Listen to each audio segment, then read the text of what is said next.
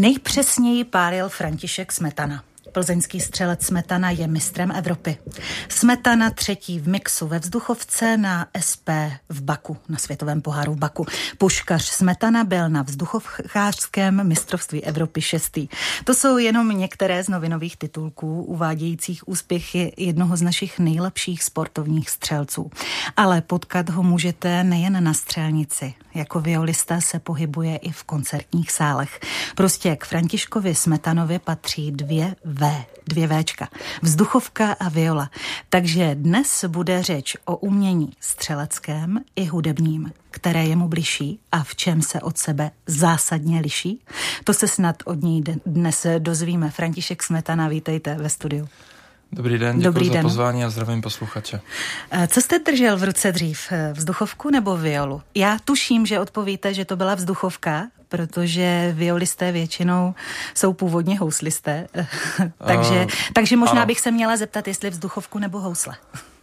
No, to je, to je možná ještě jako záludnější, protože samozřejmě jako většina rodin jsou měli doma starý slávě, takže určitě vášeň nebo nějaký nadchnutí vzniklo první pro housle, než pro vzduchovku to přišlo až ve dvanácti, ve třinácti, ale jako viola, ta, ta přišla velmi pozdě, to bylo asi v devatenácti, to bylo, já nevím, to bylo pomalu až na konzervatoři, takže, takže určitě vzduchovku.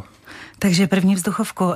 Já, když říkáte vzduchovku, tak pojďme nejdříve k té vzduchovce. Teď aktuálně před dvanácti dny, přesně prvního července, jste se vrátil z evropských her v Polsku. Musím vám pogratulovat, odvedl jste skvělý výkon, i když medaile vám o vlásek unikla. V Krakově jste ve střelbě smíšených týmů ze vzduchové pušky skončil čtvrtý. S kolegyní Anetou Brabcovou jste o bronzové medaile prohráli. Doufám, že to teď řeknu správně. Z Itálie. Ano. Hodně to bolí, hodně to mrzí, ta ona bramborová medaile. Ne, to bylo super. My jsme, my jsme šli do toho závodu s tím, že vlastně poslední závody, kterými jsme stříleli spolu jako mix, tak my jsme odstříleli a vlastně my jsme se dostali vlastně takovým štěstím skrze můj výsledek do bronzového finále o... o vlastně nejlepší evropský tým právě s tím klučinou, který teďka přivez ty čtyři zlatý medaile z evropských her, tak toho jsme porazili, takže jako pro mě rozhodně po tom, co jsme porazili teďka úřadujícího, pomalu nejlepšího, absolutně fenomenálního střelce z Maďarska, tak určitě si vážím ty medaile ze světového poháru. Ne, že víc, ale je to pro mě dostatečně velký úspěch na to, aby třeba na těch evropských hrách, kdy jsme měli to štěstí, že jsme skrze fakt takovou neuvěřitelné okolnosti postoupili do bronzového finále, tak tam vlastně já jsem si šel proto něco vyzkoušet, ještě si zastřílet to finále, střelit si na ty finálové hale, mít to jako zážitek. Podle mých terčů rozhodně nebylo, nebylo dojem, že bych nebyl nervózní, ale nervózní jsem skutečně nebyl, bylo to prostě příjemný zážitek, to, že z toho byla brambora, to vůbec nevadí. My jsme pak měli týmovou soutěž, kde se, kde se nám povedlo, povedlo si zastřílet úplně naposledy tu danou disciplínu, takže tam byly jiné cíle, jiné, ne ambice, ale jiný plány a ty a plány. A jak to dopadlo? Ty plány vyšly, vlastně všechno, co jsme se připravovali jako, jako, jako tým na ty týmové soutěže, tak ve vzduchovce to bohužel nevyšlo. Byť jsme loni byli mistři Evropy.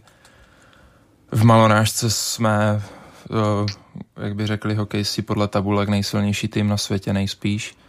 Takže nebo minimálně jsme v té top trojce. Tak na Evropě jsme vyhráli, na mistrovství světa se nám to nepovedlo. A teďka víceméně ti dva tahouni, co se mnou byli v týmu, prostě světová jednička, světová trojka, tak to vyčerdal, aby se nám to nepovedlo. To prostě to bylo akorát o tom, jestli se z toho neroztřepem. A myslím, že se to povedlo docela dobře. Tam máme týmový stříbro. Týmové stříbro, takže k tomu také velká gratulace. Já myslím, že už vůbec jenom to, že jste jel na evropské hry, že to už je jeden velký úspěch. Jako kdyby mi to řekl někdo před rokem, tak bych tomu asi nevěřil, protože tam je, tam jsou takový dva podobný paradoxy. A jeden je, že podobně jako na olympiádu, tak vlastně můžou startovat jenom dva za zemi na disciplínu. a, a co je teďka strašně zajímavý, takže Česká republika pomalu to má snad jenom Čína, kde prostě mají sedmnáctiletý extrémní unikáty, kteří prostě střílejí fakt jako neuvěřitelný až jako nadlidský výsledky. Podobně to má Indie. Tak je pak Česko, který má prostě pět až šest špičkových střelců, jak v malorážce, tak ve vzduchovce, a vlastně ti dva, kteří mají kvotu, tak jsou prostě číslo jedna a tři na světě. Já jsem ve vzduchovce dvanáctý a v českým žebříčku jsem třetí. To je úžasné. Střelba ze vzduchovky je atraktivní sport. Ostatně vy jste toho živým důkazem. Její popularita je u nás obrovská. Dokonce se říká, že co Čech, to střelec. Ostatně svědčí o tom i velká jména. Vám jistě dobře známá, která se o tu popularitu a oblíbenost významně zasadila, když budu jmenovat David Kostelecký, Kateřina Emons, Petr Hedlička. Co bylo pro vás, Františku, na střelbě a atraktivní, co vás vlastně zlákalo? To je vlastně, vlastně asi součást mojí takové uh, diagnózy, protože já jsem dlouho přemýšlel, v jaký oblasti bych se mohl realizovat, a vlastně já nejsem tým, ne týmový člověk, ale já nemám uh, schopnost týmového sportu. Já prostě nerozumím uh, takovým těm standardním věcem, jako je u fotbalu taktika, tohle, já to prostě nedokážu z toho z té pozice hráče chápat. Přitom takže... vidíte, já vám skočím do řeči, jenom řeknu našim posluchačům, protože oni nemají to štěstí, aby vás viděli. Vy měříte dva metry, jeden centimetr, takže člověk by vás typoval na basketbal, na basketbal, opravdu na týmovou e, hru, a ono tomu tak není. No to právě, to zdání klame, je takový rozšířený stigma mýtus, že vysoci nebudou dobře střílet, tak mě strašně baví pak ta realita, kdy, kdy jako jeden ze šesti Čechů, tak jsem nominovaný na vzduchovku, kdy se střílí jenom ve sté, a je to, je to takový vyloženě, vyloženě proti tomu, co se, co se traduje. Já Dobře, jsem teda přesvědčený, co, že co, to tak není. Co vás tedy zlákalo? Co bylo to, jako fascinovalo, fascinovali vás jako dítě zbraně, líbilo se vám, já nevím, střílečky v televizi, filmy, nebo co, co bylo to, že jste chytil do ruky vzduchovku a najednou František Smetana dobře střílel už jako dítě?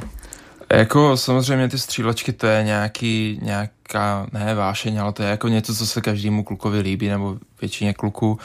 Ale u té střelby je velmi specifický uh, klid, taková vnitřní vyrovnanost, která teda na rovinu není uh, pravidlo pro každýho, a rozhodně to není pravidlo, který by přicházelo automaticky, vlastně když my jdeme do té střelecké polohy, takže by se nám vlastně vyvážely ty váhy myšlenkový, že by všechny ty obavy a strasti a touhy šly stranou. To je právě přesně naopak, tam každý zá, zápasí sám se sebou, se svojí hlavou, jak se svýma tužbama, tak se svýma obavama. Pro někoho je tohle vyčerpávající, což pro mě do jisté míry jako taky je, že ten velký stres, já, mě to pohlcuje, ale dovedl jsem v tom najít nějakou možnost, jak se realizovat. Vlastně díky tomu, že od devatenácti mám trenéra Meta Mance, tak on mě vedl dlouhou dobu k tomu, aby, abych vlastně věděl, co vlastně vůbec já chci, jak si to uspořádat. V hlavě. Jak, jak si to roz, rozčlenit, co se týče plánování, jak koukat, nahlížet na tu sezónu jako na, na určitý, uh, ne obrazec, ale jako na určitý uh, čistý papír s vrcholama, a k tomu skládat vlastně nějakou přípravu, že abych byl schopný něco vymyslet, nějak operativně nad tím přemýšlet, abych měl nějakou znalost, schopnost, adaptace, přizpůsobení, taky dlouhodobý, dlouhodobýho učení, protože tam vlastně uh, největší rozdíl mezi střelbou z pušky a z pistole a třeba i broku je to, že my tím, že máme to oblečení, tak jsme technicky náročnější na to vybavení a musíme vědět, co to oblečení může udělat, co neudělá, jak s tím pracovat. Pistoláři, ti mají holou ruku, rukojeť, tu rukojeť si přizpůsobí, a vlastně to, jak si přizpůsobí tu rukojeť a pak jak s tím umějí pracovat, to je to, jak vlastně oni jsou schopni ovlivnit ten technický stav, pak to, jak pracují s hlavou a s koncentrací, to je další věc, ale uh, na to umět něco vytvořit rukama, tělem, klid, tak na to je podstatně těžší ta pistole a broky. To jsem se vás právě chtěla zeptat, co rozhoduje o tom úspěchu, že tedy to vyjde. Jako laik si představuju to nejdůležitější pro mě, že je to ta přesnost, zkrátka trefit se. Ale co tomu předchází? U pušky, tím, že je to statická disciplína, tak to je opravdu čistě jako chirurgická přesnost. Tam, tam už to není jenom o tom, jak my se nadřeme v závodě, ale o tom, jak, jak vlastně my pracujeme dlouhodobě třeba s vybavením. Každá hlaveň je jiná, nejde, není technologie, která by zaručila, že tahle hlaveň bude úplně naprosto ve všech nuancích přesná. To stejný platí pro náboje, protože náboje, tím, že je to olověna, olověný váleček, ta střela, tak tam je, tam je taky proměna, která v kombinaci s tou hlavní má to nějaký milimetry na rozptyl deseti ranej. Takže když to upneme, vystřelíme deset rán, zbraň se ani nehne, protože je ve sféráku, tak to má furt nějakou volatilitu, má to nějakou rozptylovost. A ta rozptylovost je věc, která se dá ovlivnit, musí se zkoušet různý náboje, musí se zkoušet různý Uh, způsoby i čištění, to, jak čistíme tu zbraň, jestli to bude mít vliv nebo nebude mít. To, jak pravidelně čistíme, má taky vliv, protože tady hlavně mají nějaké opotřebení, nějak se zanesou ty, ty vývrty. Takže tohle všechno je v kombinaci s tím, že my opravdu musíme mířit doprostřed, spouštět doprostřed, tak to je... Uh, to je opravdu jako detailní práce. Prostě ne, ne, neudělat chybu na spoušti, tím pravým ukazováčkem, to je taky pomalu věda sama o sobě, jakou mít pozici té ruky na rukojeti, aby to opravdu fungovalo všechno pohromadě. Protože cokoliv se tam přidá, tak už je to prostě o, výchylka. Co je vaším největším nepřítelem, nebo kdo? Je to vaše hlava? Každý, je to vaše soustředěnost? Každý má největšího nepřítele sám sebe a to je ať už to, že třeba uh, se nedokáže tak koncentrovat ve stresových situacích, že mu tam začnou chodit ty myšlenky, jakože já to nedokážu, nebo já na to nemám, nebo jejda, to je velký závod, to, to se prostě nepovede. Já nejsem ten, který by mu se to mělo povíst. A nebo to může být případ jako já, že se mu povedou tři velký závody, že si splní nějaký dlouhodobý cíl, o kterým by ani neměl kdykoliv tušení, že by ho mohl splnit, že by to bylo reálný. A pak už se na vavřínek, že si myslí, že už to vlastně umí, nebo že už to není potřeba trénovat a zlepšovat. Já doufám, že se neudete zlobit, že se neurazíte, ale vaši, eh, vaši kolegové muzikanti o vás tvrdí, že jste takzvaný, použiju to slovo salámista, že jste zkrátka strašný pohodář, že s vámi je taková radost posedět, že je to ten klid, který ze sebe vyzařujete. Takže to je ta zásadní vlastnost. Podle toho, co říkáte, tak bych to tak na to typovala. Cvičíte nějak právě tady ten, ten klid, klid a tu duševní soustředěnost třeba, já nevím, jogou nebo jinými technikami? Je pravda, že já jsem se docela dost změnil za posledních vlastně šest sedm let, co studuju na konzervatoři a do toho jsem stříhal za Duklu Plzeň. Tak já jsem dost měnil ten přístup, jednak vůbec jak přistupovat k té úplně prvotní uh, otázce, jak vlastně jednak dělat tu hudbu, nebo to řemeslo na to, jak ovládnout vlastně ten nástroj, tu violu, tak úplně, úplně stejně na opačnou stranu s tou střelbou. Uh, je to, je to, je to můj cílený směr, to, jak k tomu přistupuju, aby vlastně ne ta energie, ale aby ten typ myšlenek nebyl kontraproduktivní. Jako studenti konzervatoře každý půl rok jsme museli vystupovat s nějakým nacvičeným dílem, ať už sonátou nebo koncertem, tak jsme museli vystupovat před školou. Jsou extrémně jako vysilující stresové situace. Ve střelbě máme závody každý druhý týden, takže to si na to člověk zvykne podstatně rychleji. A přijmout ten neúspěch nebo být s ním smířený je jednodušší, než když za šestiletý studium máme zhruba osm devět vystoupení. Takže to je takový můj cílený trik, který, ke kterému mě teda vedl můj pan učitel Machajn.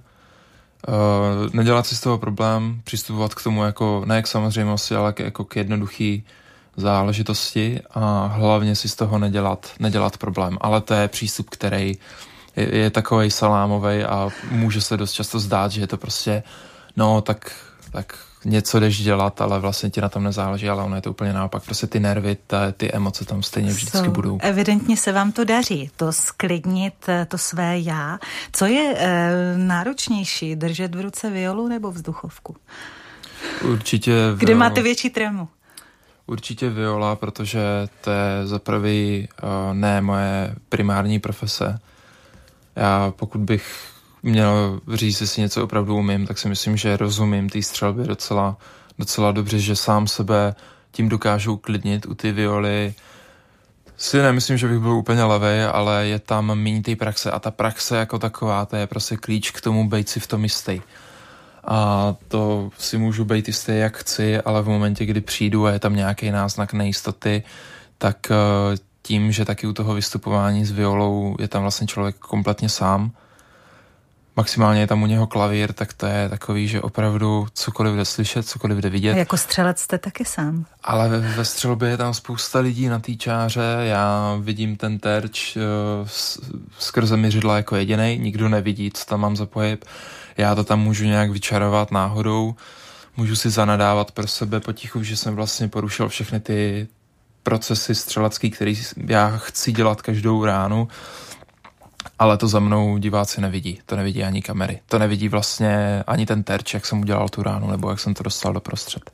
A máte nějaký rituál, kdy před, ať už před tou střelbou nebo před tím výstupem koncertním, kdy držíte v ruce violu, který děláte, který si sám v sobě prostě opakujete někdo. Když si vzpomeneme třeba, nevím, jestli sledujete tenis, tak všichni, když se řekne Nadal, tak všichni vědí, co dělá, než dá to podání, než vyhodí ten míček. Máte vy nějaký rituál svůj, aby se to podařilo? Já asi nemám rituál, já mám spíš naučenou takovou frázi, kterou ne, neříkám jenom sobě, ale říkám i ostatním, a to je prostě hezky si zastřílej nebo hezky si zahraj, protože tam jako dost často, do, dost často, když mi někdo řekne hodně štěstí, tak to, to pro mě znamená, že vlastně nevím, co jdu dělat a nevím, jak to chci udělat, ale... Ch- je to pro vás bych, fráze? No... ale jako já si ji vyložím, takže to zní úplně blbě pro mě. Prostě, že ať se mi to nějak povede.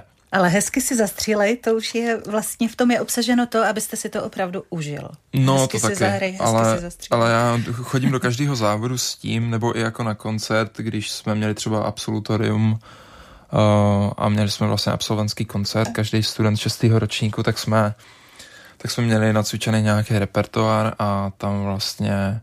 Byť to byl vrcholný výstup z té konzervatoře, tak jsem tam měl jako cíl prostě zvládnout některé ty věci, které jsem viděl, že mi dlouhodobě dělali problém, nebo jsem je cvičil nějakou dobu, tak tam mám prostě jednotlivý body, co chci, aby se mi, abych zvládnul, abych věděl, jak jsem to udělal, nebo abych věděl, jak jsem to neudělal, aby třeba příště zase to vyšlo. A to stejné je ve střelbě. Hmm. Kolik máte vzduchovek? Já? Já nemám ani jednu. Ale máme prostě vojenský, máme vojenský vybavení, který, který mám teda dvě vzduchovky, dvě malorážky. Já už jsem si říká, z čeho střílíte? No, my to máme právě tím, že u nás ten systém je nastavený, takže my jako zaměstnanci uh, Dukly, takže pod ministerstvem obrany, ať už civilové nebo vojáci, tak my máme uh, vlastně klubový nebo vojenské vybavení, který my využíváme. Ano. E, dobře, kolik tedy využíváte vzduchovek? Z kolika mám střílíte? dvě. Dvě. E, violu máte, předpokládám, jednu. Ano. U violy, kdyby vám někdo vyměnil nástroj, tak to i hned poznáte, že to není vaše viola. Poznáte to u té vzduchovky? Kdyby vám ji třeba někdo na závodech podstrčil nějakou jinou? Uh... Je to tak identické, tak třeba jako s tím hudebním nástrojem? Jako jedna věc... začnu tou složitější, tak je, to už je taková duchařina. Tam je nějaký, nějaká rozptylo, uh, rozptylovost v rychlosti. To je, jak rychle ta diabolka vyletí. To je někde mezi sto sedmdesáti až sto osmdesáti met, uh, metrech za vteřinu. Pokud by mi někdo vyměnil vzduchovku, tak bych se docela divil, když by tam byla stejná rychlost. Na to musí, musí být dobře nastavený i kompenzátor, což znamená, že aby to úplně nekopalo, tak tam je takové, taková pružinka s závažím, že vlastně to absorbuje ten zpětný ráz. A tohle, když ne, není nastavený úplně naprosto přesně, tak já cítím při tom výstřelu, že něco je jinak. Něco je prostě uh, mimo to, co znám každou tu ránu. Takže byste to poznal určitě. Takže bych to tak poznal, ale je tam ještě, ještě jako taková další duchařina a to je to, že na terči, když bych viděl, že to střílí třeba hůř, tak by mi to bylo divný, protože to prostě vidím, jestli měřím doprava, doleva, je tam pár desetin, kam to může dopadnout a to už je zase trošku štěstí, ale když by tam byly nějaký velký výkyvy, tak to, to určitě, určitě poznáme. Slova krouží kolem nás, jak se pítá, při soumrak prosvítí, jenom náznak příměří. Ještě se střílí kolem čas a jeho dárci, co už léta, nikomu nevěří. Tak se mi zdá, se zvona končí dřív, než zazvoní hostí u dveří. Jsi jak víno, živá, něžná, ostrá, bílá, létajíčkaná, člověk se tě bojí.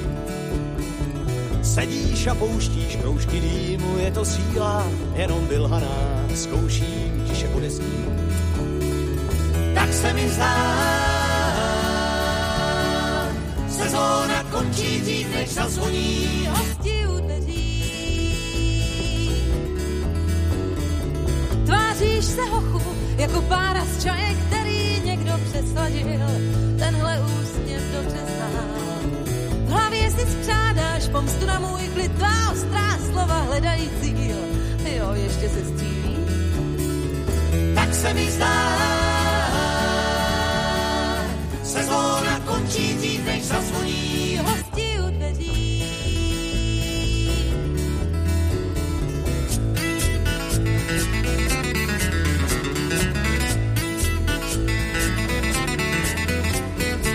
Soukromá válka ostry plní nadávek, bojíš se je nahlas říct, vidím ti je na očích. V bitvách doznívá to mezi námi, chlapče, trochu ztrácíš konc, děvče, studíš čím dál víc. Tak se mi zdá, sezóna končí dřív, než zazvoní hosti u dveří. Tak se mi zdá, sezóna končí. Dnes se ve studiu téměř střílí, tedy trošku imaginárně řekněme, řekněme, protože hostem je František Smetana, náš jeden z nejúspěšnějších sportovních střelců, který často držívá v ruce vzduchovku, malorážku, ale také violu, což je pro moderátora možná trošku komplikovanější. To tak všechno nahňácat, jak se říká, do sebe lidově, protože nechci skákat od umění ke střelbě, ale ono zkrátka ten váš život, Františku, je provázaný se vzduchovkou i s, s violou. Vy jste už to naznačil, že tu svoji kariéru vidíte, že se bude spíše ubírat tím sportovním, tou sportovní cestou, než tou uměleckou a já přemýšlím, proč? Peníze?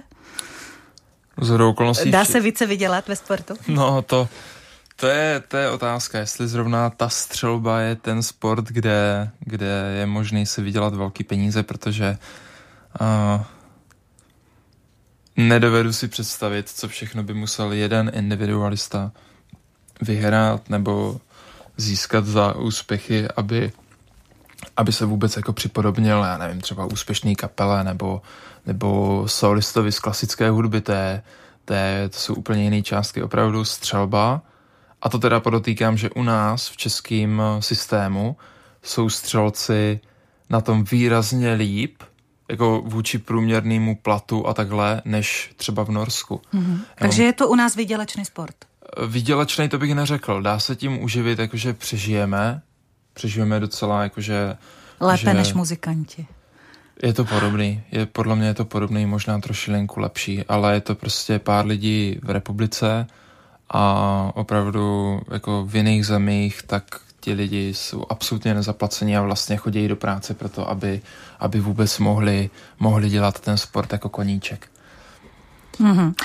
No víte, mě trošku napadá, jestli třeba to, že přestože jste se dostal na Janáčkovu akademii muzických umění a vlastně od září nebo od října, kdy začíná vysokoškolský semestr, začnete studovat violu na vysoké škole, tak přestože vás vlastně čeká i ta kariéra umělecká, teď minimálně ta, ta studijní, tak přemýšlím, jestli třeba ten důvod nemůže být i v tom, jak violisté bývají často právě terčem, což se nám hodí v případě sportovní střelby, terčem pro všechny muzikanty.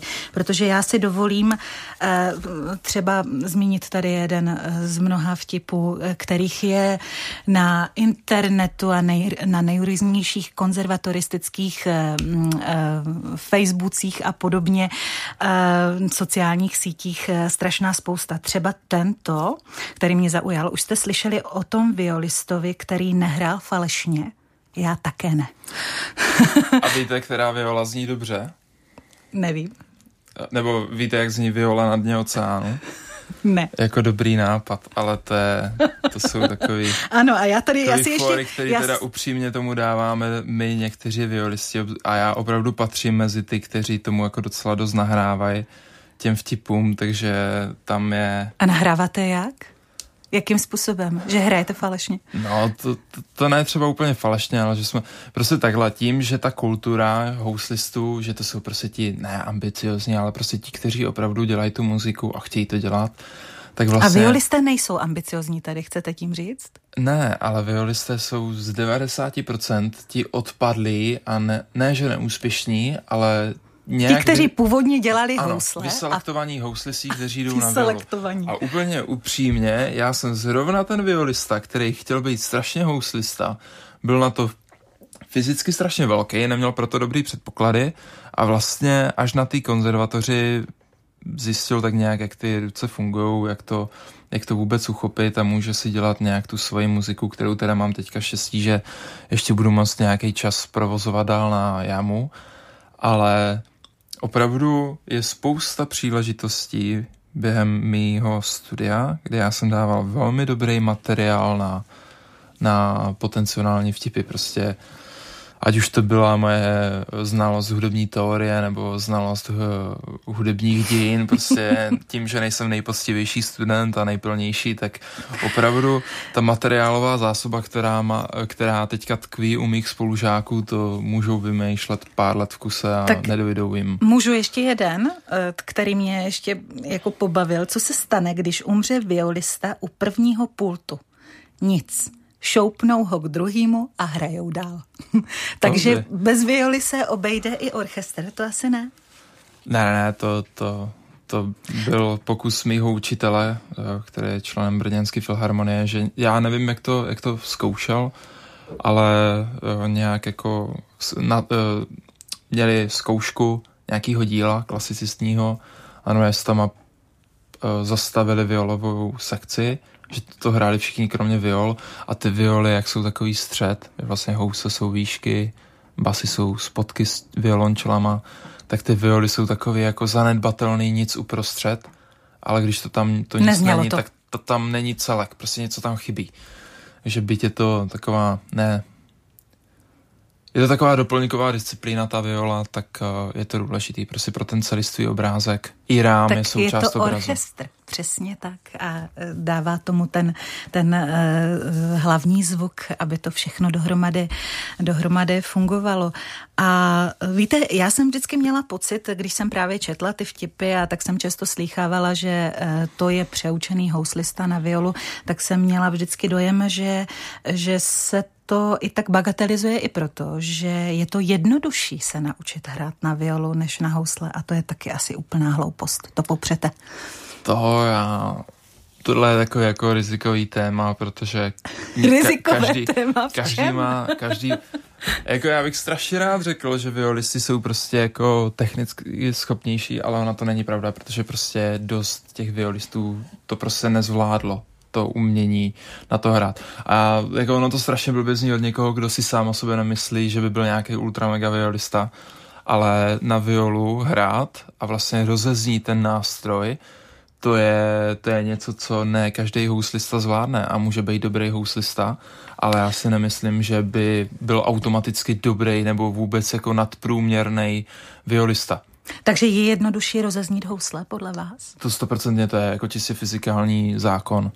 Protože to, je to lepší nástroj? Jsou, je to menší, takže je to jednodušší na rozehrání, ta struna, ta fyzika funguje prostě jinak. Violoncello je v tomhle hezký kontrast k těm houslím, že tam opravdu ti čely si musí zabrat a musí chytit tu strunu a u violy je to podobný, akorát my to máme pod bradou. Hmm, a víte, že to říkávají i kontrabasisté? To je že, úplně to stejný, to, to je ještě větší kontrast. No. To, je, to je právě, u, jako to jsou ty dva extrémy, ale u kontrabasistů je to porovnání strašně těžký, protože u kontrabasistů se říká, o, na ty vaše kontry, to je, to je, to, to ani nepotřebujete. No ale čelisti tím, že mají solový koncerty, je to prostě jako plnohodnotný solový nástroj, ano. tak jako je, tak jako, jako jsou ty housle, housle, nebo je to tak braný ve společnosti. Tak... tak tam je to jednoduchý jako na, na příklad. A co vy máte rád na viole? Proč ji máte rád? Proč jste ji šel studovat na jamu? Uh, to Dlouhé je... přemýšlení Františka Smetany. No. Tam, tam my jsme měli nějaký dlouhodobý plán s panem učitelem Machajnem, jak vůbec jako se připravovat, jak udržet nějaký, nějaký vlastně ten program, ty přípravy nejenom jakože roční, ale jako celo, celostudijní, mm. aby vlastně ta naše práce, která trvala šest let, tak aby to bylo něčím ne zakončený, ale aby to někam vedlo. A každý ty, ty hraní na těch seminářích každýho půl roku, každý zkoušky na konci roku, maturita, pak absolventský výkon. Všechno tohle, to jsou cíle, které jsou naprosto nezbytný k tomu, aby ta dlouhodobá příprava se někam posunovala. Jsou takový ty malé vrcholy před takže, Everestem. Takže bylo to logické vyústění. Zkrátka. Bylo to logické vyústění k tomu, že my jsme si řekli, pokud budeme mít v lednu přijímačky na jamu a v, na začátku března bude absolu, absolventský koncert, tak my si můžeme úplně v klidu říct, že pokud my se dokážeme připravit tak nějak uh, úplně jiný repertoár, pokud ho dokážeme připravit na jamu, tak ten absolventský výkon bude vlastně trošku níž, když to tak budeme brát a naschvál si to takhle nastavíme, tak vlastně ulehčíme mě jako hráči, že to bude méně stresu. Hmm. Takže v momentě, kdy já jsem šel na uh, přijímačky na jamu, já jsem tam šel naprosto bez nějakých emocí, protože já jsem za prvý nevěřil tomu, že by, že by se to mohlo povíst. Uh, ne to, že by mě přijali, to je, jako, to je věc, která že mě moc jako nezajímala, ale že by se mi povedlo být v klidu. Protože to je věc, kterou já tolik neznám. A ty moje cíle byly vždycky v tomhle i v tom střílení spojený s tím, že já od sebe něco očekávám jako podle, na základě nějakých zkušeností. Prostě když přijdu do stresové situace, což je takový malý konflikt, každý závod nebo koncert, že já tam přijdu, teď vidím to publikum a rozjedou se ve mně nějaké emoce, tak tady tenhle vnitřní konflikt, jak to přeprát, jak se donutit opravdu, aby mi to bylo jedno, abych si dělal tu svoji muziku, abych vlastně pracoval a vnímal to tělo, ty ruce a ten nástroj, tak jak jsem se to učil, nebo jak to dělám při cvičení, tak to je právě ten můj cíl, který mě zajímá. Víte, Františku, já když vás tak poslouchám, tak trošku se dostávám do pocitu, že konzervatoř, studium konzervatoře je jeden velký stres šestiletý. Podle toho, co říkáte. Uh, to možná za mě mluvili uh, moji kolegové. Z vás mluví violista, no ale teď ne, říkáte... To, tohle je určitě, určitě pocit všech mých spolužáků a já, pokud někdo z celého našeho ročníku měl pocit, že je to pohoda, tak jsem to byl já. A to kvůli tomu, že já jsem tam většinu času... Ale teď to uh, úplně tak nevyznělo, jak jste mluvil o tom, že je vlastně potřeba si dávat i ten klid a tu, ten cíl, abyste to zvládl, ty svoje emoce a ty svoje nervy, ten svůj to je, stres. To je nějak jako povahově daný, to, jak, jak já mám přístup vlastně k těm momentům, který jsou prostě naprosto... ty emoce zvládáte. No tím, tím, tím, že my jdeme na koncert, tak to se liší od toho, kdy já si to cvičím, nebo kdy si to hrajeme na naší cvičné učebně, tak se to liší tím, že teď to musíme udělat. A to teď, to je taková tíha blbá, že my tam kdykoliv přijdem a je to teď a úplně to stejný je v tom střílení. Já můžu trénovat a být nejlepší mistr světa v tréninku, ale v momentě, kdy jdu na závod a je tam to teď, tak se netrefíte. Tak to tak mění tu hmm. práci, to vnímání těla.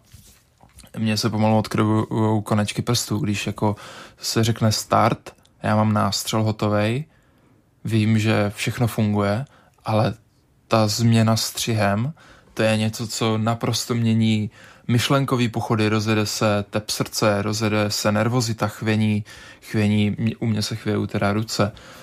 Takže to je, to je faktor, který je strašně individuální a tohle byla třeba věc, kterou já jsem musel dlouho, dlouho, dlouho přicházet na to, co vlastně mě vůbec bude moc tak nějak fungovat. Proto jsem se vymyslel takový ten oslý můstek celého toho přístupu, že vlastně mě je jedno, jak to dopadne, mě je jedno, hlavně jestli si z toho budeme reálovat. Hezky, hezky si zastřílet. Snažit se provádět vlastně tu práci, kterou já mám nějak uh, ne naučenou, ale o kterou usiluju dlouhou dobu, vlastně to, jak chci to řemeslo dělat. Hmm. Napadá mě, krom, my se stále točíme vlastně o té soustředěnosti, trpělivosti, o tom vní, o to, u toho vnitřního klidu a mně ještě napadá zrak, dobrý zrak asi, nebo asi ne, ale určitě musí mít sportovní střelec, nebo existují nějaký střelci, nějací střelci, kteří mají třeba nějakou tu dioptrii, třeba malou. Já mám dioptrii. Máte, ale nemáte brýle. Brýle, brýle jsem si dneska ráno rozsadl, to bylo velmi, jsem seděl v trávu a říkal jsem si, no to ten den začíná dobře, nejsem moc vyspanej, rozsadl jsem si brýle. Jedu do rádia a nemám brýle. Tak počkejte, máte brýle na čtení? Jo, nemám brýle na čtení, máte ale na dálku. Na dálku, na dálku. No to je neuvěřitelné. A tak jak střílíte, střílíte bez brýly? Jo, ne, máme vlastně tam na ty dírce, přes kterou koukáme a srovnáváme kruh mužku a terč kulatej, tak my tam máme malý dioptrický sklíčko při, při, přišpendlený takovou, takovou tyčkou. A to, to vlastně... A tam má každý svoji dioptrii. Tam má každý, no tak... To je měli moji, tak to některým nepomůže, ale má tam každý vlastně dioptrii, kterou...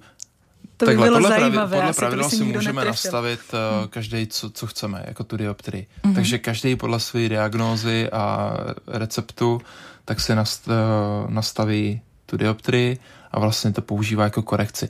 Že u mě se úplně běžně děje a to třeba se nám stalo právě v tom Baku ve finále, že já jsem měl blbě daný monitor vedle sebe, já jsem na něho neviděl. A tam je jeden společný monitor, vlastně to, co vidí i diváci, tak to leží tak jako pět metrů od nás na zemi a já jsem na to viděl a já jsem viděl tak strašně blbě, protože jako jedna dioptrie a ještě mě se sem tam rozjedou oči, že já prostě nevidím, nevidím fakt jako... Když mám ten kontrast toho dioptrického sklíčka v měřidlech a pak mám přeostřit někam jinam, tak je to velký problém. A mně se stalo to, že já jsem vystřelil asi sedmnáct v tom finále a já jsem prostě nevěděl, kam to chodí. Já jsem si furt myslel, že to je uprostřed. A já jsem se pak normálně celý zavrtěl. Podíval jsem se na monitor a uviděl jsem, že to mám všechno vlevo dole. Tak jsem až jako na to zareagoval po sedmi ranách a to bylo strašně vtipný, protože já jsem úplně očima vyignoroval. Já jsem střílel prostě naslepo. Já jsem viděl terč, ale neviděl jsem vůbec, kam to chodí. A trefil jste se? Jako, naslepo.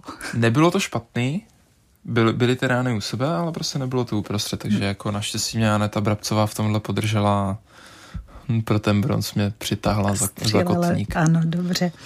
Uh, co mě tedy fascinuje, je střelba na pohyblivý terč.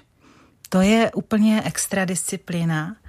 A asi úplně rozdílná oproti všem ostatním. Když se něco hýbe a vy do toho máte střílet, nedovedu si to představit. Zkuste mě popsat, co tam třeba prožíváte. A to možná pro ty dioptrie je ještě náročnější.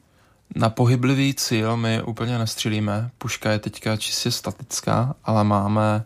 Ale četla jsem, že jste střílel i na pohyblivý. Ale ne. to je... To je uh, my máme možnost v rámci toho, že že máme nádherný areál v Plzni, v Lobzích, tak to je střelnice, kde vlastně není jenom malorážka, vzduchovka pro pušku, ale je tam i dvacetipětimetrová střelnice pro pistoláře a ti mají právě třeba pět terčů vedle sebe. Ale statických teda. Jim se rozsvítí žárovka a oni mají čtyři, šest a osm vteřin na to je trefit. že mají vždycky deset ran po osmi, deset ran po šesti a deset po čtyřech. A my máme jako možnost v rámci kamarádství si to s nima zkusit navzájem. Vedle ještě broková střelnice, takže když, když se domluvíme, tak můžeme vyzkoušet právě to, že letí ten holub vlastně opravdu zleva doprava a my si vyzkoušíme, jaký to je náhodit a prostě snažit se to chytit. Tam pohybu. To je úplně jiná disciplína.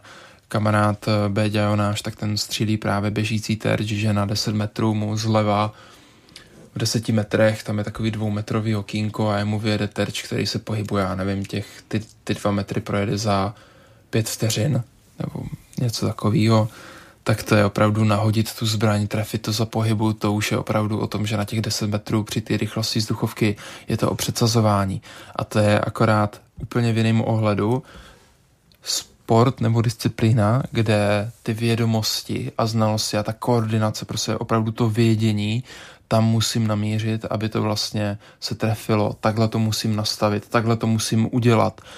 Ten proces, který vychází z toho těla, jak ovládat tu zbraň, jak ovládat vůbec jako tu přípravu dlouhodobou, tak to je, to je, tohle je třeba úplně něco jiného, než co máme my. Brokaři, to je, to je úplně jiná disciplína. Ti, ti používají to tělo úplně jinak. A vy jste zkoušel už střílet z ostré zbraně? Co znamená ostrá zbraň? Tak laicky řečeno, ta, která zabíjí, ve které nejsou diabolky? Tak my nestřílíme jenom diabolka, mám malorážné pušky, to má vlastně long, long rifle, to je malý náboj. My jsme chtěli střílet velkorážky, což je prostě větší náboj, ale vlastně furt principuálně to stejný. To jsme ještě nestříleli, nicméně tím, že já jsem vlastně vyrůstal v Nivnici, odkud pocházím, tak já nevím, tři sta metrů za domem, tak tam je střelnice, takže já jsem vyrůstal s tím, že u otevřeného okna v sobotu ráno já jsem slyšel výstřely. Každou středu, pátek, odpoledne, když byly tréninky, tak jsem slyšel opět výstřely. Takže můj trenér, který tam dělal uh, instruktora a trenéra v kroužku, tak skrze něho jsem se pak dostal po tu střelbu a samozřejmě on tím, že jako zaměstnanec České zbrojovky dělal toho instruktora tam. Teda ne, že by to byla jeho práce, ale byl zaměstnanec České zbrojovky a mimo jiné byl instruktor na té střelnici, takže měl tam dost často zákazníky, kteří si chtěli zastřílet a skrze to jsem se dostal, nevím, pro takové ty ruč, ruční palné zbraně, samopaly. A to vás nelákalo, zbraně. Že byste, nebo v čem je vlastně ten rozdíl? Já si to představuji, tak a teď budu mluvit ob, absolutně jako laik, jako amatér. Když vidím v těch filmech, když někdo střílí z té pistole, tak namíří střely a teď ho to úplně odhodí. A to je samozřejmě nesmysl. Ale trošku to no, má, to že záleží, to jestli to odhodí to toho, vrátí. Koho to trefí, nebo toho, kdo vystřelí. Ne, teď mluvím jsou... o, té, o té pistoli, že ona se vlastně i tak jako jo, vrátí. Zpětný ráz. Zpětný ráz, tak, děkuji. Samozřejmě. Tak to vás třeba jako nebaví? E, proto střílíte ze vzduchovky? Já upřímně bych měl asi problém i s brokama. Já prostě... Proč? Nemám, protože to, to je už jako normální brokovnicový dvanáct, dvanáct náboj. A to, to kope docela dost, já to nemám rád. Kope, to je to slovo, ano. No. Je tam, hmm. je tam ještě právě ten zpětný ráz. Vlastně. Je dost často spojený s tím, že hmm. když to kope, tak to hmm. je hlasitý. Já tuhle kombinaci nemusím, já prostě hla, hlasitý zvuky od doby, co, co jsem muzikant, tak se tomu snažím To vyhýbat. Je taky zajímavé, hluk. Je to jenom u těch vlastně u, u těch pistolí tedy, u těchto zbraní, a nebo u té vzduchovky tolik hluku není, takže to vám nevadí jako muzikantovi? Takhle, u vzduchovky se podle pravidel může střílet bez sluchové ochrany, nicméně já bych to nikdy nedělal sám pro sebe. Co Ničil byste si mě... sluch? Ne, mě to vadí. Mě to vadí, mm-hmm. protože to, ne, to není tak intenzivní zvuk, aby to... Uh, a tam vadí spíš to, jak to, jak to narazí uh, do toho kovového uh, plechu nebo do kovový uh, holapače na uh, zaterčem. Takže to, jak to narazí do toho kovu, mě to... To je nepříjemné. Mě to, mě to vadí, že jsou to prostě takový jako protivné zvuky. To je důvod, proč já vždycky používám sluchovou ochranu. Ale třeba... Uh, U těch očí, tak my nemáme předepsanou žádnou zrakovou ochranu, ale je to oboje a v obojím, nebo takhle, Každý vzájemně, teda vlastně ne vzájemně, ve střelbě oči a v, při té hře na violu jsou důležitý uši samozřejmě, tak oboje je to prostě takový jako rizikový. Všechno no. si chráníte. No, no, no, do toho ještě ruce, že prostě když by se zlomil jeden prst, tak je otázka. Máte něco pojištěného? Oči, uši, ruce? To asi nemám. Myslím Nemáte. si, že nemám. Nemáte strach. Ostatně i ty ruce by byly důležité nejenom k viole, ale právě k té vzduchovce, že? Tam, tam je to známé, že muzikanti mají strach. Sekáte třeba dřevo někdy? Někde? Úplně Nebo nemám, se roz, jste možnost, rozhodnutý, že to ne? Jako neměl bych s tím problém. Já si myslím, Nebál že, byste se. že je-li to specifické zaměření a jako na takový úrovni, že mě to uživí násobně a musel bych kvůli tomu, já nevím, třeba najmout si řidiče, abych jako nebyl unavený a nevyboural se a něco se nestalo. Nejsem v téhle situaci, nemám problém jít si zahrát fotbal s kýmkoliv, byť jsem teda dlouho nehrál. Prostě ne, nemám žádný preventivní opatření k tomu, abych se nezranil. Na první krok musel bych začít něco dělat. Takže to, to je takový... Pre, takže vlastně moje prevence je to, že, že, to že, toho, že toho moc nedělám. No.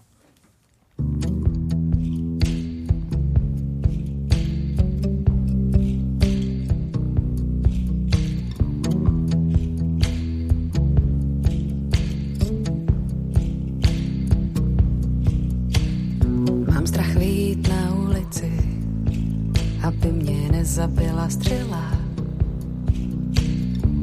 Magora s málo rážkou, jenže co má člověk dělat? Bojím se mít psa, že mi ho otráví, v letadle sedět, určitě to spadne. Nevěřím vodě z trubky, ani vodě z petky, už nechci televizi, nechci zprávy z četky.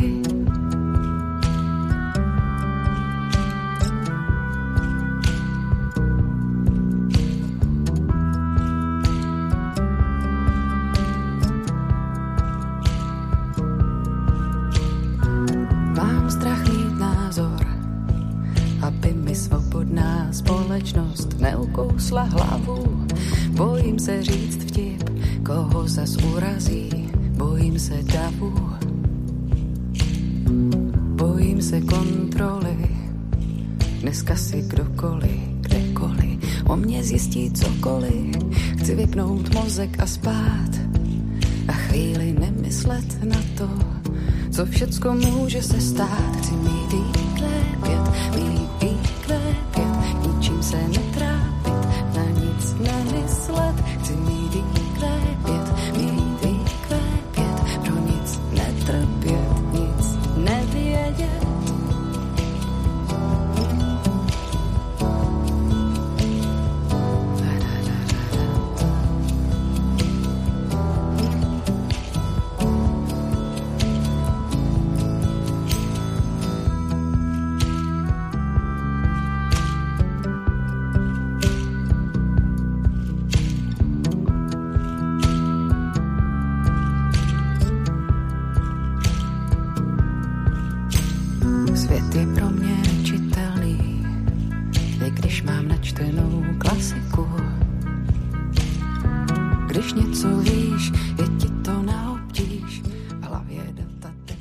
Nic se mi nestane, protože mám takovou prevenci, že nic nedělám. To naposledy řekl František Smetana, jeden z našich nejúspěšnějších sportovních střelců a také violista, který teď, kterého teď budete moci potkat od září na Janáčkově akademii muzických umění v Brně, protože hraje i na violu.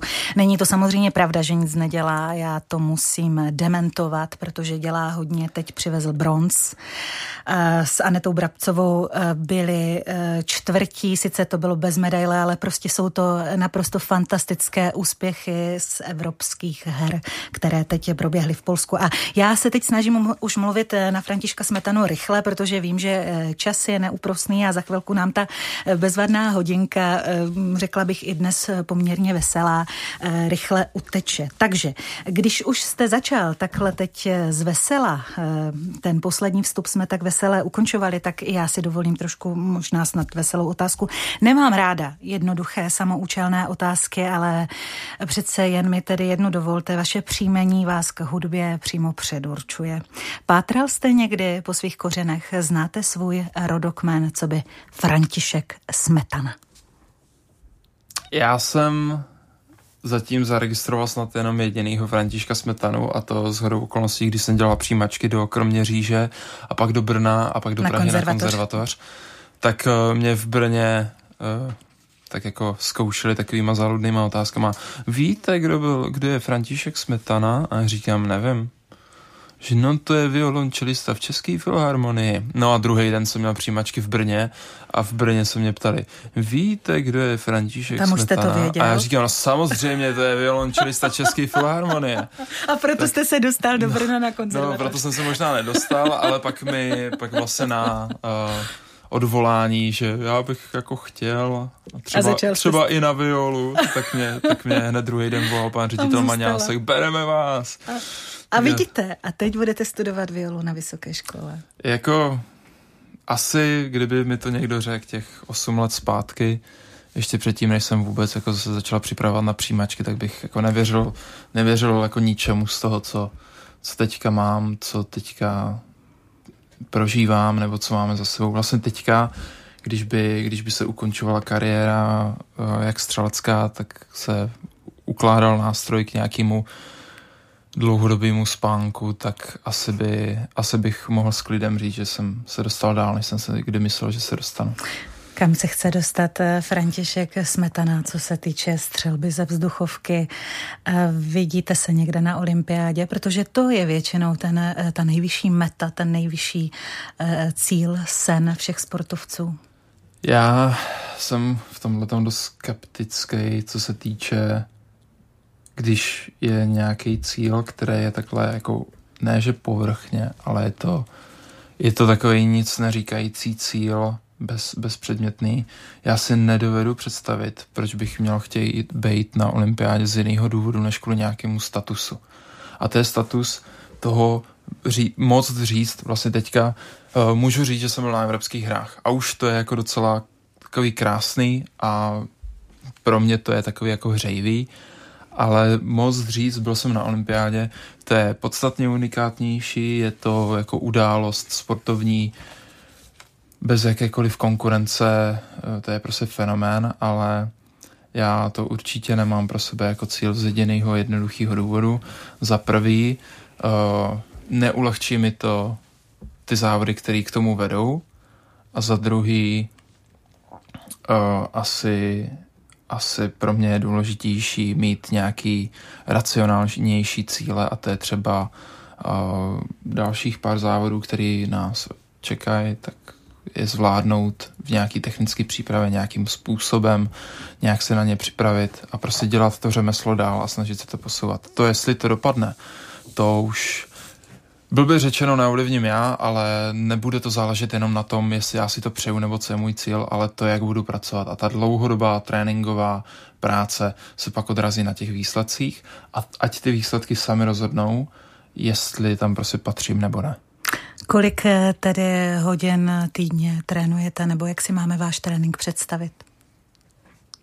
E, oficiální nebo neoficiální verzi, protože teď je dovolenkové období, za dva týdny odlítáme do Číny na univerzitní hry, potom, potom máme mistrovství světa, asi za týden a půl, takže teď vlastně, kdy je ten vrchol sezóny po, po evropských hrách, bylo volno, tak teď toho moc si troufnu říct, uh, nenatrénujete. Dohromady jako sportovci nenatrénujeme, ale tam je důležitým je tím, že jsme technický sport, tak to je taky o nějaký prostě ty mentální přípravě. My tím, že nejsme atleti, kteří prostě musí vybuchnout a musí se namotivovat, tak my musíme mít nějaký klid a odpočinek. A právě na ten vrchol my potřebujeme začít trénovat. A k tomu je potřeba nějaký klid, relax. A my už jsme měli vlastně ten absolutní vrchol sezóny. Teď ty evropské hry.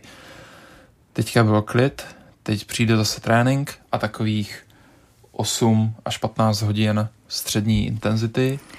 V průběhu sezóny, když jsou intenzivnější, tak to může být čtrnáct až dvacet hodin týdně jenom střílení. Takže střílíte víc, než hrajete na violu. Než to trénáte. Jako definitivně, tak my máme čtyři disciplíny, to je leže, kleče, stoje, všechno v malorážce a pak vzduchovku ve stoje. Takže to jsou vlastně čtyři různé věci, kterými musíme trénovat a vlastně viola je jenom jedna. Na druhou stranu tam máme, já nevím, sonáty, nějaký etidy, cvičební materiály, stupnice, koncerty, tam si jako můžu vymyslet různý díla, ale furt je to jako ten jeden nástroj a třeba moje hlava to nepobírá. Já prostě tím, že ty uh, body, uh, teď mi vypadlo, jak se to jmenuje, prostě jednotky soustředění tam na to nejsou, tak já musím hospodařit s tím, co kam, kdy, jak reflektuju tu pozornost. Františku, já vám přeji, abyste vždycky dobře hospodařil, abyste to dobře na těch miskách zvážil,